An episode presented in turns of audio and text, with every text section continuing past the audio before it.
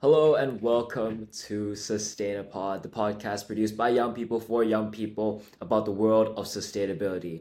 We talk to leading professionals and change makers about what it takes to build a more sustainable future, sharing the stories and tips and insights for you to take some action. Today, we'll be talking about A I. How can A I be used for positive impacts on policy and governance frameworks, for responsible innovation and ethical development and deployment of A I. Today, we're joined by the program coordinator from the Alan Turing Institute, as well as Milly and I, who are now university engineering students. So, Flynn, how are you doing today? I'm great, thank you. Yeah, really excited to be here. Thanks for having me. So, Flynn, can you give yourself um, a quick introduction? What do you do and who you are? Yeah, absolutely. My name is Flynn. I live in London in the U K, and I work at the Alan Turing Institute, which is the National Institute for Data Science and A I here in the U K. And so, uh, yeah, as mentioned, I work in the public policy program. So this program thinks all about how kind of the advent of A I and data science can help government and governance be more efficient, more equitable, kind of work better, but also thinking about how we use governance frameworks and government functions to govern the development of A I. So it's kind of these two streams. But I also work as an independent researcher on a couple of different things. My background is thinking a lot about public participation and how we can create decision-making infrastructures that essentially give people more of a say in the decisions that affect them. And I'm very much now thinking a lot about this kind of stuff. How can we both use kind of these public participation structures to get more diverse voices included in A I development and deployment, but also the other side of how can we use A I to kind of possibly create more participation, more deliberation in the public sphere and beyond. So yeah, happy to talk about any of that. Thank you for your introduction. It sounds really interesting what you're doing with A I. However, our audience might not really know much about A I, as in what is artificial intelligence? Why has it become such a big topic relating to technological development? Can you explain in simpler sentence, talking about A I generally? Yeah, of course. So it's it's, it's interesting. It's definitely become a hot topic uh, at the moment.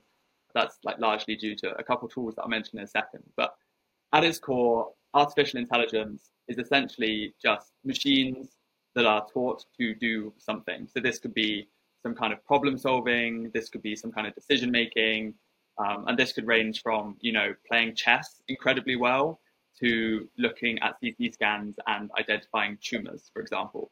Uh, and there's a couple of different ways that this is done, kind of basically how these machines are taught, they kind of all deliver different outputs. But I think when you hear the term A I in the news cycle at the moment, really what people tend to be talking about is a specific subsect, which is called generative A I. So things like ChatGPT, which is this kind of text production tool that really, I think, has driven a lot of the mass attention to this kind of stuff, but also image generation tools like OpenAI's DALL-E or like Stable Diffusion. These are all called generative A I. So you put in some kind of input with some instructions like, you know, write me an essay about the Industrial Revolution in the style of William Shakespeare, and it can do that.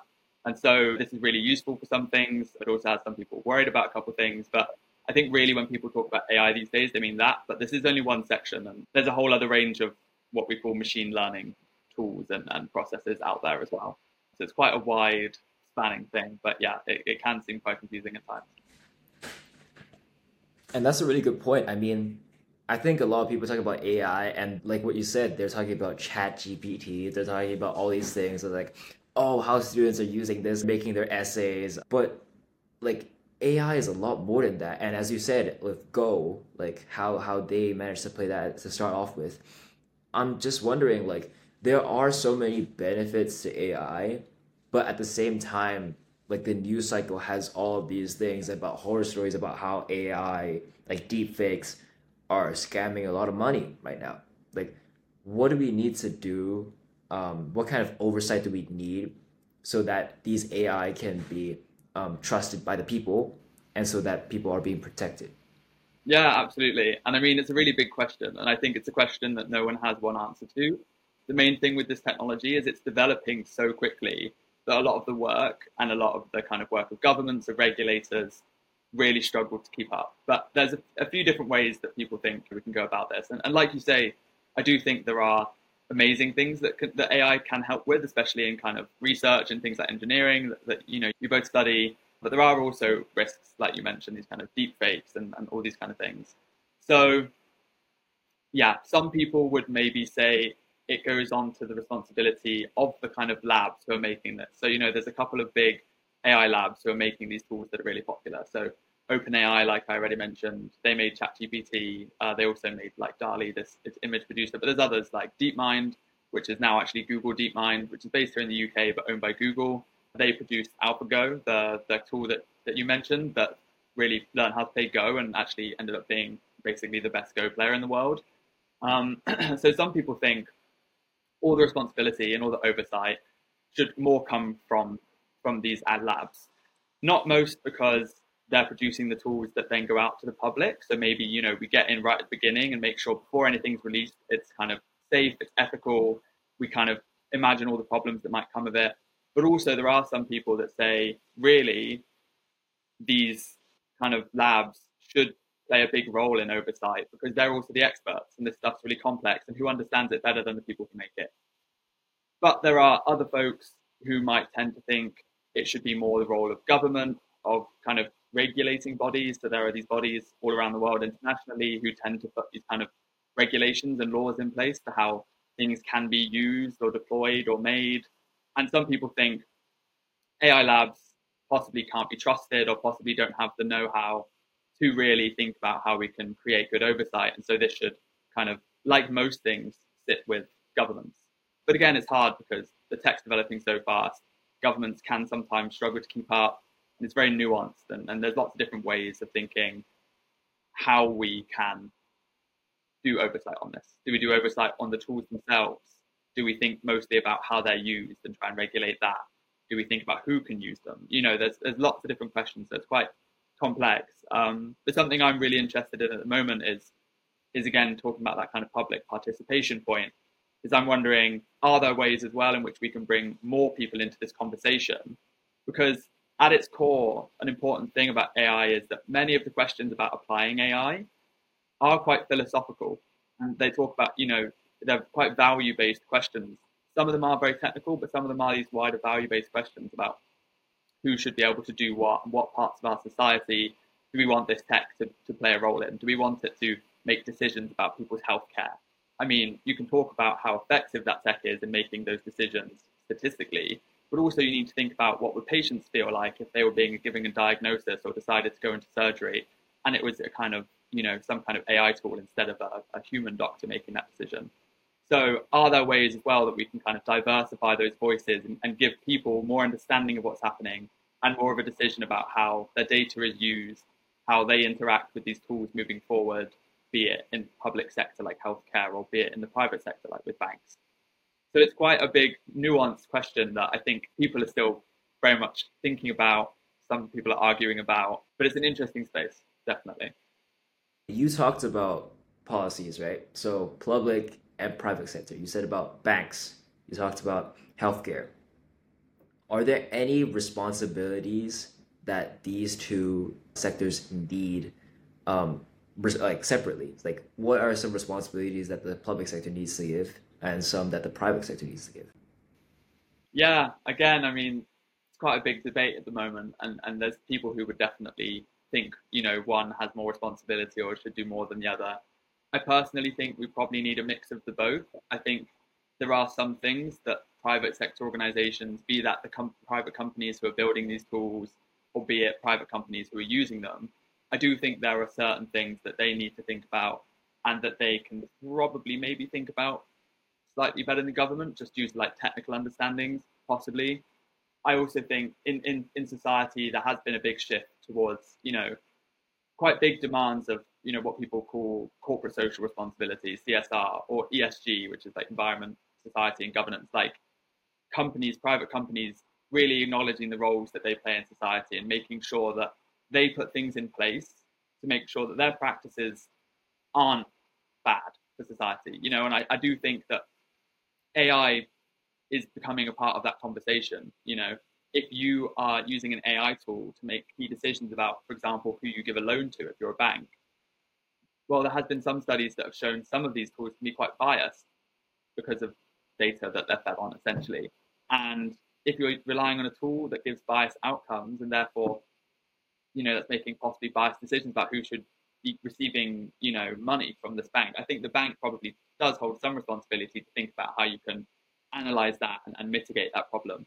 But I also definitely do think there's a big role for, for governments and regulatory bodies to enact laws, legislation that also make sure that private sector organizations are very much thinking about the good of the people and not necessarily just looking to, for example, you know, make their profit bigger because they replaced this person with an A I tool and now they save money because they no longer pay that person's salary, for example, or they introduce some new technology that gives them a competitive advantage over someone that's in, you know, in the same space as them. I think there is a responsibility of governments to think, take the whole picture as a whole, not just thinking about individual markets and individual businesses, take the picture as a whole.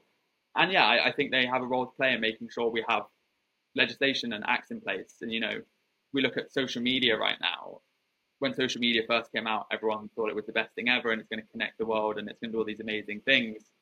But we also quite quickly learned that social media can sometimes be a force for bad, you know, not only for democracy, the way we've seen that kind of bots and, and trolls kind of spread mis and disinformation around during elections, which A I definitely could make worse by essentially making mis and disinformation better and more, you know, better for the people who want to consume it. Better, I say, you know, better in the idea that it's even more convincing, convincingly fake. Um, but also, you know, online harms point of view, like children being exposed to stuff, things to do with body image, things to do with mental health. And there's a big piece of legislation in the U K Parliament going around, that's been going around for quite a long time now, called the Online Safety Bill, that's thinking all about how to make sure people are safeguarded against the possible threats that technology faces. And I think people have learned a lot of lessons about social media and maybe where we didn't act fast enough. So I do think the conversation ha- started happening a lot quick, more quickly with A I, thinking, how do we make sure that this, you know, doesn't interfere in ways that are damaging to society, that this doesn't hopefully do things that might be damaging to individuals as well. Um, so I think it definitely comes both in the private sector and the public sector, holding slightly different different points of view and, and slightly different bits of responsibility. But I think, you know, we all need to bring these areas together if we want to have a, a full kind of really effective response to the possible the possible threats that this technology could, could cause. Thank you for sharing about like how different stakeholders have to do, have the responsibilities to think about this problem. And also, as you have mentioned, the application of A I sometimes could be very philosophical. So could you just explain more about A I and ethics? Yeah, yeah, of course. There is quite a lot of things that people think about when it comes to how do we make sure that, yeah, A I is, is, is used ethically, acts ethically. And so the bias is a really big thing. You know, essentially, these are at their core, just very complex algorithms in a way. You know, you feed in some data, you say, do something to or with this data, and you get an output. And that essentially means that the decisions the A I tool make is very much based on the data you give it. And as I'm sure we're all aware, we do live in a biased society. And that means that the data generally collected by these systems, by these companies, reflects the biases of society. So it's not the tools naturally being biased and, and always being biased, but it's the fact that if you use real world data, that data is typically biased. You shouldn't give them parole. So what this means is it's not the A I tool being kind of biased by itself, but because it's using data that comes from the biased world that we live in, it can create biased decisions. And so this is kind of a big issue that people are trying to think about. How do we overcome that? How do we possibly try and create, because there's kind of two camps, right? Some people might say we should tr- create data sets that are completely kind of unbiased. That means the decision could be made without reflecting the biases of human society. Whilst in some other situations, some other people say, it's not, for example, the example I just gave, but in, in some other situations, people might say we need those biases because actually the biases are truly reflective. And how do you know what's truly reflective of a, like a real world situation and what is necessarily biased? So it's quite a difficult situation, and there are people working about how we can kind of overcome these problems. Um, but just to mention a couple other, you know, there's issues with kind of transparency, people not fully knowing how these tools work. And so, for example, if I'm applying for a loan at a bank And I don't, first of all, might not know that my, my decision, the decision about whether to give me money, is being made by an A I system. Maybe that's an ethical problem. Should I know if it's a machine or a human? And if I say I'm turned down for the money, but the people in the bank might not even be able to fully explain why the algorithm told them that they shouldn't give me a loan, is that an ethical problem? Should I be able to fully understand and have it explained to me why I didn't get this? But not everyone understands why these tools come to the decisions they do. Even the developers, often these tools kind of exhibit behaviors that the developers weren't expecting and they can't really explain, just because of the way they're kind of self-learning and, and, and self-teaching. Um, and, you know, also in that situation, for example, who's accountable? Because someone at the banks might say, hey, it's not my problem. You know, we have this, this trusted, statistically proven, accurate machine. I'm not accountable for you not getting this loan. And that creates an accountability gap. You know, who's held accountable for the decisions that are being made? And that becomes also increasingly dangerous when it's used more in government functions and these kind of things where, you know, supposedly the, the function of government is to make sure that the people that they serve are served correctly. But if more and more, for example, might get used by A I machines that are biased, et cetera, there's a danger there that it could cause some kind of gap. So there's a few different things that people are thinking about um, quite a lot when it comes to the, the ethics of A I. And again, no one has kind of one answer, but there's definitely kind of these risks are being identified. Definitely. And kind of branching off what you're saying, just because I know basketball well. But when you talked about biased data, another word that I want to add on to that is untracked data. There's a lot of data fields that people are tracked based on certain numbers and certain factors, but maybe there's sort of other factors that aren't tracked. So my, in my example of basketball, maybe there are a lot of defensive factors that are not accounted for. So that leads to a lot of lot less people that are, can apply for all N B A or all-star teams just because of statistics. Statistics is everything. And this is not just for A I, but people are plagued by this thing of like, oh, we use statistics to make sure that this is what we want and like this is the goal that we, we want to achieve. But then the statistics can mold with the real eye test, you know? So when you said about banks, maybe that person has made mistakes in before, but has actually changed and has been enlightened and knows better.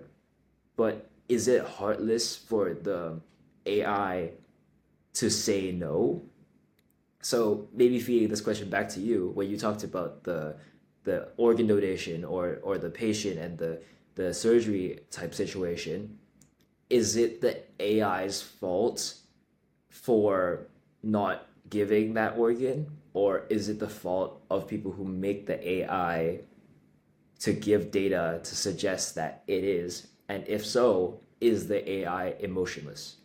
Yeah, so so again, I think it's quite a philosophical question. And I think, you know, I definitely want to stress that there are people in the A I field who who think we will reach a point and, and possibly think we should reach a point, that the goal should be to reach a point where we have technology that has kind of real, what humans identify as intelligence or, or sentience. And therefore, you know, you might also ascribe some kind of emotion with that and, and some kind of, and the argument might go that if we had an A I system that was sentient, you know, and, and, and most people would agree maybe was just as alive and, and as, say, you or I, then maybe the kind of A I tool could be held accountable. And I think, so I don't think it's so much a question of fault. I think it's more a question of responsibility. And at this point, A I tools are, well, they're exactly that, they're tools. And so I think it's the responsibility of the people who are going to use them to have meticulous testing to make sure that they are as right as they believe they will be and as accurate as they will be. And, you know, there are already some things that say, for example, self-driving cars are statistically proven to be safer than human-driven cars, or some of these kind of, you know, uh, kind of like I mentioned before, and like you mentioned there, some of these A I tools that can look at images of, say, C T scans and identify brain tumors. Some, you know, I'm making up statistic here, but some people are already saying these things are eighty, ninety percent accurate, and don't quote me on that. But, you know, these things are very accurate. And so that also might lead people to say, well, on average, you know, humans have a seventy percent accuracy. We've proven through testing with these ten thousand or three hundred thousand test cases that this bot is actually eighty, ninety percent accurate. Well, maybe therefore we should use the bot. But I, I think, I think when you're introducing these technologies into any system, especially systems that affect real people, there has to be transparency on, on where they're being used, why they're being used, like how they're being used. And there also does have to be accountability. You know, you should design a governance structure within your organization that means even if an A I tool makes a decision, there needs to be systems where things can go through and people can query stuff and be explained. And there also needs to be accountability. Someone needs to be accountable for the decisions of these things made, because also you're a person who's making the decision to use that A I tool in the first place. So I don't think we can kind of blame the tools themselves. We are still learning how accurate many of these tools are, and there's like millions of different tools at this point. So we're still figuring out how accurate these things are, but I think the responsibility falls on the people who want to use these tools to, first of all, make sure they're as accurate as they can be, and, and they're really using it for, for good reason, and not and like possibly not just for saving money, et cetera, but also that you have the kind of accountability there, definitely, so that there's accountability when those decisions are made.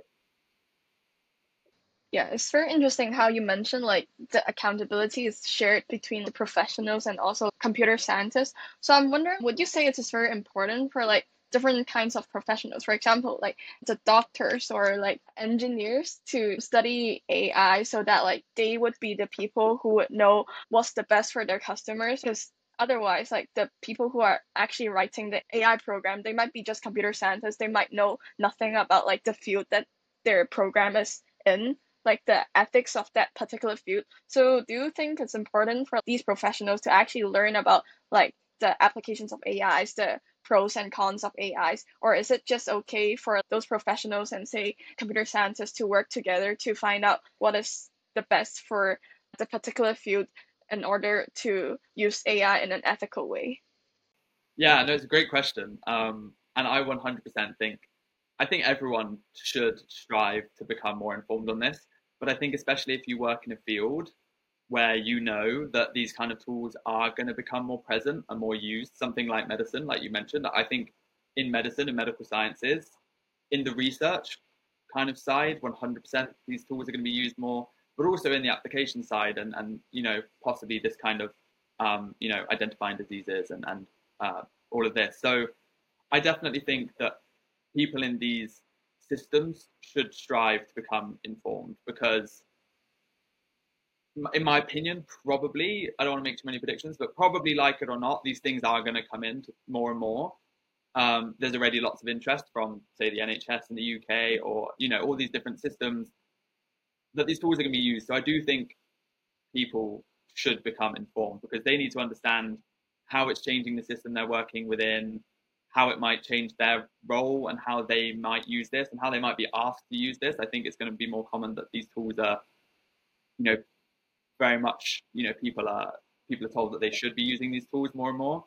So yeah, I, I think everyone, especially in a profession where they think A I is going to be on the rise in, in that area, uh, should definitely look to, to get more informed. And and and also that, you know, there are people who also say, you know, A I is going to change the way we work. The extent of that, I don't know, we'll see. And, you know, some people say it won't too much, and some people say it will completely overturn the way we organize and our economy runs. And, you know, I don't know, safe bet's probably somewhere in the middle. But I also think, you know, there's also a big argument that realistically, and especially for young people, you're going to be entering working systems where A I tools are more prominent. And I think it's important for you to stay skilled with these tools, stay aware of how they're being used, think about how you can use them, because also they will realistically become a point where, you know, you, you need that knowledge to have any advantage if you are looking to enter a job market or get a job or anything like that.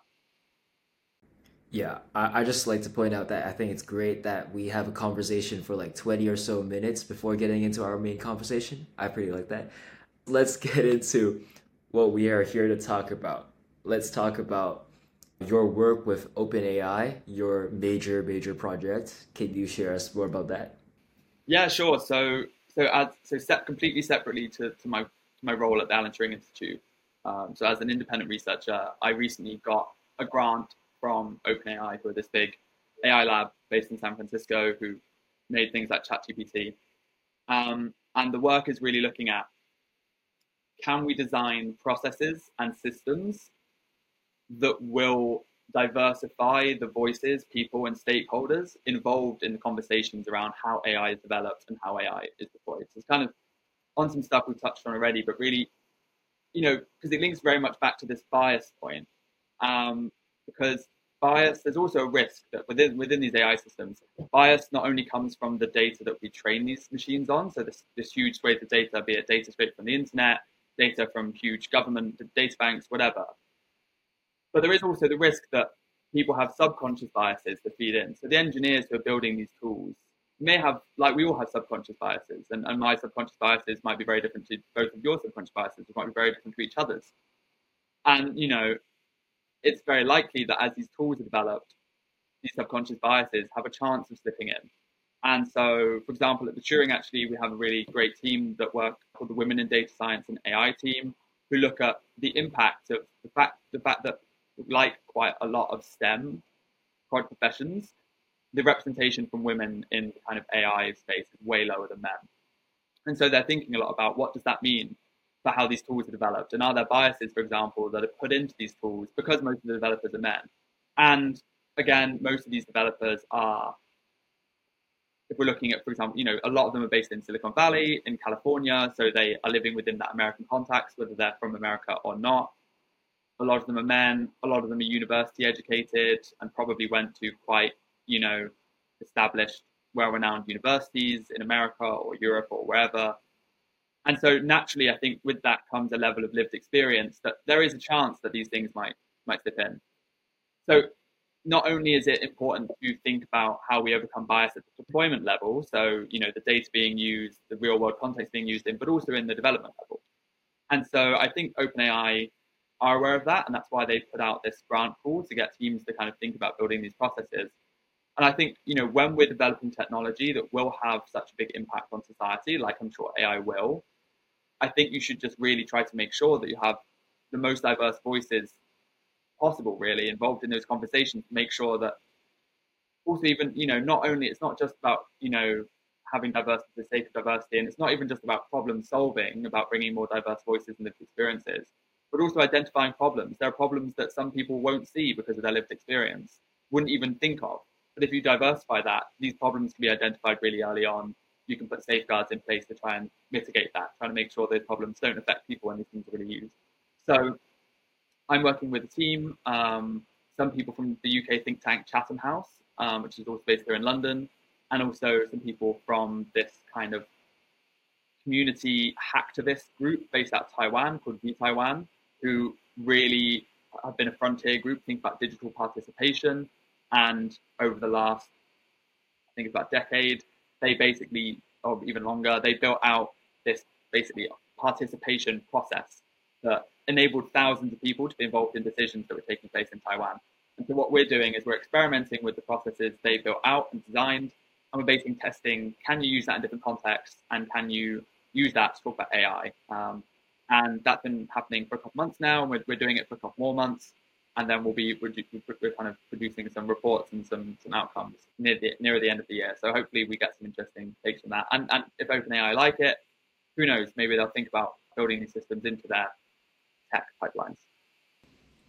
So first of all, thank you for sharing about like what you're researching about. And as a female, I'm very grateful that there are actually people who cares about like this problem in society, and with the help of A I. So it's really interesting how you talked about like the diversity in terms of opinions are really important. I'm just wondering like what will be, what do you think is the biggest challenge in terms of like channeling this information into the public? For example, is it the, the problem of education, or is that the attitude of the public? What do you think would be the biggest problem in terms of like channeling out this information to the public?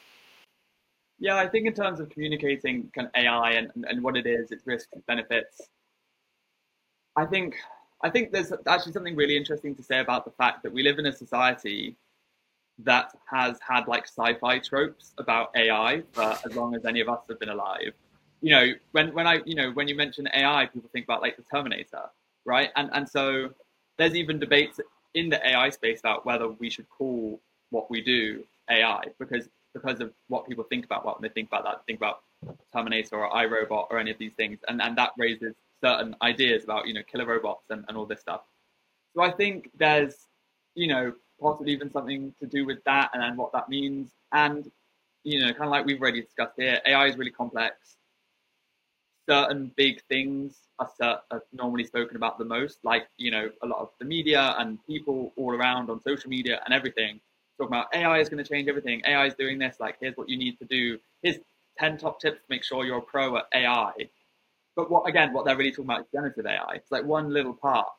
And I think there's also something to say that most people, a lot of people at least, there is also a, a mismatch of understanding about what is A I and what isn't A I. And I think people might say, oh, you know, uh, the Siri on my iPhone, that is A I. But Spotify, for example, um, suggesting and making a playlist for me, that's not A I. And I think there's an interesting thing there where when people think about A I, they think about this personified thing, you know. Siri is, I would view as A I because it has a voice, it can talk to me and it responds and I ask it to do something with my voice and it does it. Whereas I wouldn't think about just the Spotify playlist being kind of A I. But it, it, it is. So they use A I systems to analyze your listening patterns, see what's on your playlist, see what you're enjoying, and they develop new playlists based on that data about you. It's this kind of input, data, output thing, right? So I think getting people to think about what is A I, what isn't A I, and also understanding kind of some of the issues like we spoke about today. I think there is some lack of awareness about the deep issues that it could cause. And also there's a big thing, you know, in the general ecosystem at the moment where there's also a huge number of stories. And there is also quite a lot of people in the A I space who have quite a lot of understanding of this, who, you know, say A I is going to like kill us all. It's going to take over the world. There's also these two huge kind of camps. Some people just saying A I is a, t- is a tool and it'll be used for greater good and it can help us with science research and it's going to make us more productive.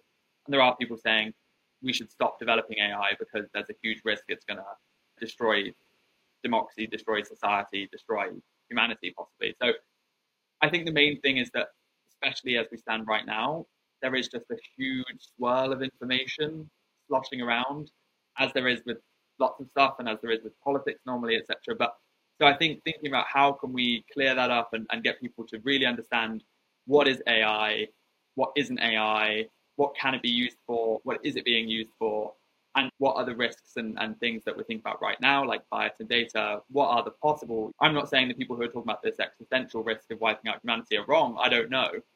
But I also think in a way, all of the conversation going on that can be quite unuseful to helping people understand A I. So it's probably a big communication challenge and a big education challenge, like you mentioned, I think. And, you know, probably starting in primary school and really early on, we need to get people to understanding truly what A I is, I think.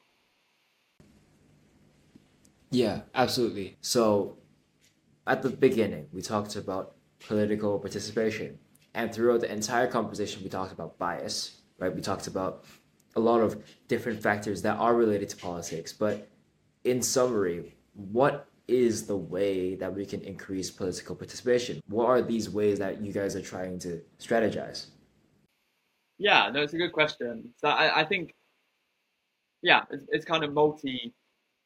There's quite a few different things. So I think when it comes to A I, there's multiple ways governance and stuff is going to move forward. I think there's a lot of discussion happening all around the world right now about the role of governments, about the role of regulators, and about the role of these the private sector businesses, and about the role of the kind of people making this A I.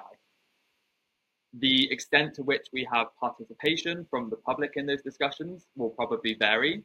And like most conversations about like deep technical laws and standards and regulation, I imagine it's probably fairly limited. I'd be really interested. And I'm kind of, some people I'm working with, again, separately to the Turing, are thinking more about how we have input into these, into these processes. And, and we're exploring that theoretically at the moment. In terms of wider political participation, just in general, and, and I think A I, like new things coming that will change society, not only new positives, like possibly A I, but new negatives, like the climate crisis, I think are making people think a lot about the fact that we probably should have more diverse voices, greater representation in these political systems. And there's a lot happening there. There's organizations around the U K, around the world, who are working towards having these kind of participatory forums. Things like citizens' assemblies are being run, you know, at the local level, at the national level, at the international level. I myself was part of a team that experimented to see if we could use global citizens' assemblies. So essentially, what would it look like if global decisions weren't made by elected politicians, but were made by everyday people who were representative of a global population? This is the idea at, at its core. And that's being happening now also over Europe. Kind of uh, there was this uh, big thing called the Conference of the Future of Europe, run by multiple organizations. So there is generally a bigger interest in involving people in, in policy making and decision making. And, and the work I'm doing at the moment is largely thinking about digital participation. So how can we use digital platforms to reach hundreds or thousands of people and get them involved? It's not a new field. It's been going for a while. People have been thinking about this for a long time. And I think people will still think about it. And there are challenges in place. But it's personally what I think is incredibly important right now. And that's why I'm focusing my time on it. So lots of interesting people, lots of interesting stuff.